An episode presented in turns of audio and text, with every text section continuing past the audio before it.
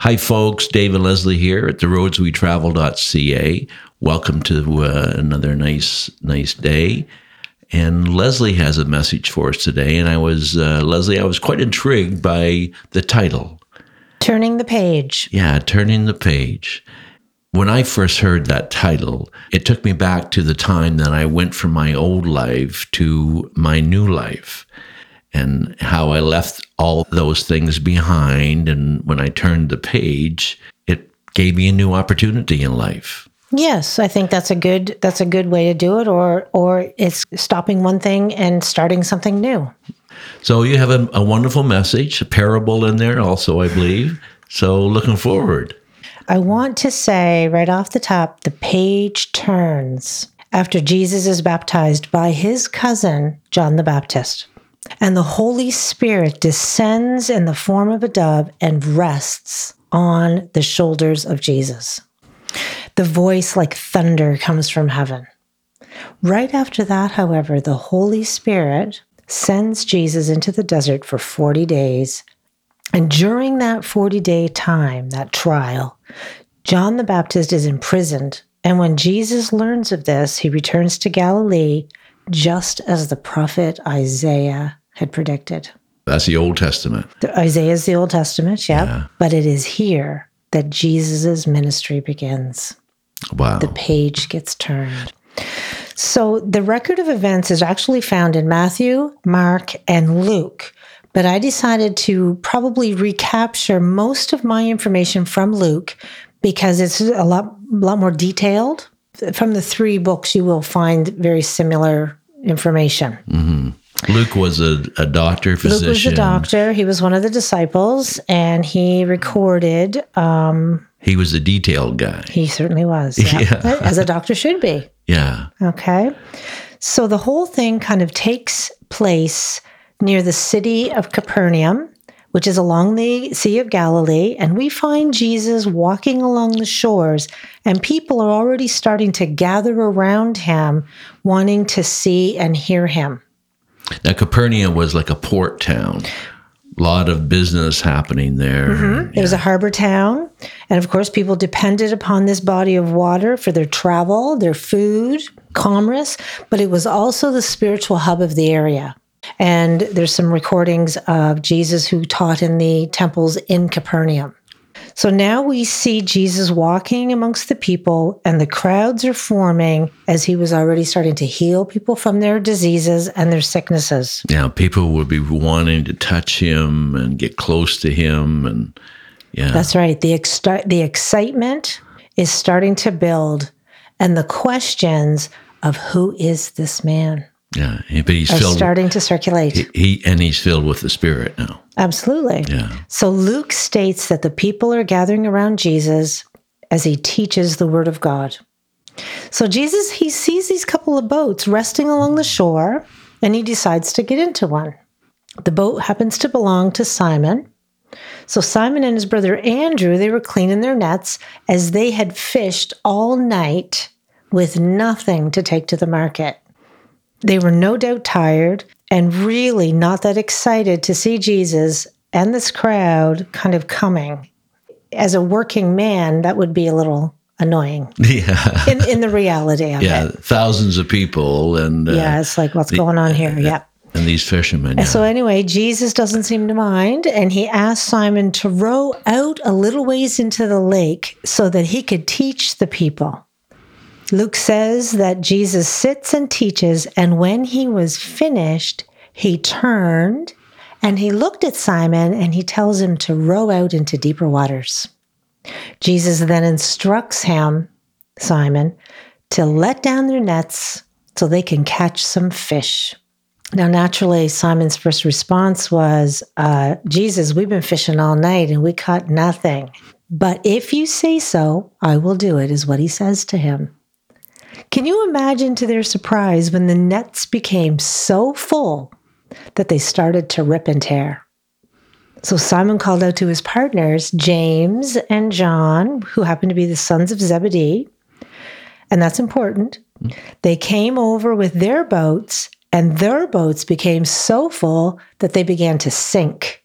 Now, can you just imagine the excitement and the amazement and the euphoria of all this? They just fished all night with nothing. Like they did not catch a thing. Now we have four fishermen on the f- shore. Their boats are full, and their thoughts of what could they do with the day's catch are on their minds. But Simon, he recognizes something straight away. He understands that he is not even worthy of being in the presence of this man called Jesus. He falls to his knees and he tells Jesus to get away from him because he is nothing but a sinner. So now I have this picture hmm. of these four men with their boats filled to the brim Simon, his brother Andrew, James, and John are all standing in front of Jesus. They're just not the only witnesses to a great big catch of fish, but a miracle. You know, one of those things that they read about, Yeah. heard about. Yeah. And Jesus simply says to Simon, Don't be afraid. Come follow me, and I will make you fishers of men. And the story ends. They pull up their boats to the beach. They left them, nets and all, and followed him. Two full to the brim boats sitting on the shore, just a few hours, and the sales would be complete with the mon- month's wages in their pockets. Are these fishermen, are they really going to just leave all that fish to rot? And the brothers James and John, they just abandoned their father, Zebedee. So I decided I need to dig a little bit deeper on this. And this is what I discovered. So Zebedee, he was the father of the two boys. And it seems that together they were all in a partnership fishing Zebedee, of course, was the older one. He was the he was the father, and probably the boss, and owned the whole fleet. It doesn't say it, but it seems reasonable that that would be, and he likely got the catch. It seems that the possibility of Zebedee knowing about Jesus was pretty good, as there was a growing crowd following Jesus, and Jesus was already known as a rabbi. In that time, having two sons go off and learn directly from a rabbi was actually a pretty good thing. It made Zebedee and his family look pretty good. It is suggested through some readings that Zebedee may have actually given the nod of approval for the boys to follow. The fish didn't rot in the hot sun. Zebedee was not a poor fisherman because he actually had hired help. There was the partnership, but there was also the hired hands. Yes. So there was some there was some prosperity there. And at first, what appeared to be a negative actually ended up to be a positive. Because Zebedee was blessed with the two boats overflowing with all that fish to take to the market.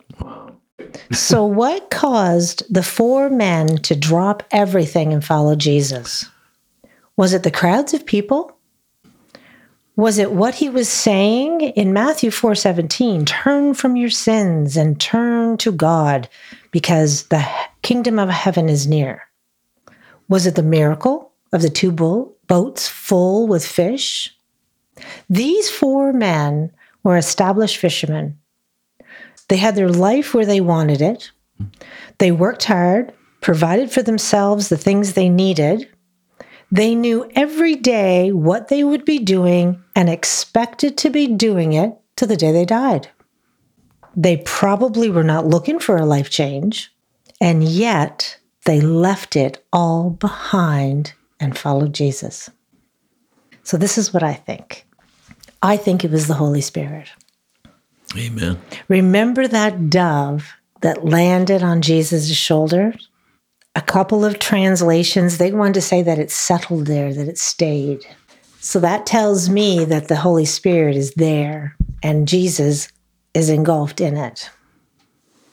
And Jesus says it best in John chapter 6 No one can come to me unless the Father who sends me draws them.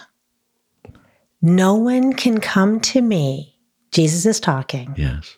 unless the Father who sent me draws them. Wow. That was the draw through Jesus. The Holy Spirit The Holy was Spirit. drawing these men, Yeah. so they weren't hypnotized. I often wonder why I mean why would they why would they leave their dad in a pickle and follow Jesus. I think that's really what what captured my interest is just Yeah. when I read it, it's like they just abandoned their dad. Like, that doesn't sound right. They just left the fish. That doesn't sound right. There's more to the story. Yeah. So I had to find it. I had to get to the bottom of it. Again in verse 65, I told you that no one can come to me unless the Father helps them. Again, Jesus doesn't stop there. In John 16, when the Spirit of truth comes, he will guide you into all truth. So it's the Spirit that guides us, it's the Spirit that woos us, it's the Spirit that draws us unto him. Wow. So when I came to that place in my life where the light bulb went off, Mm-hmm. I needed to make that life changing decision. And there's no way that I would have even considered it in my own thinking.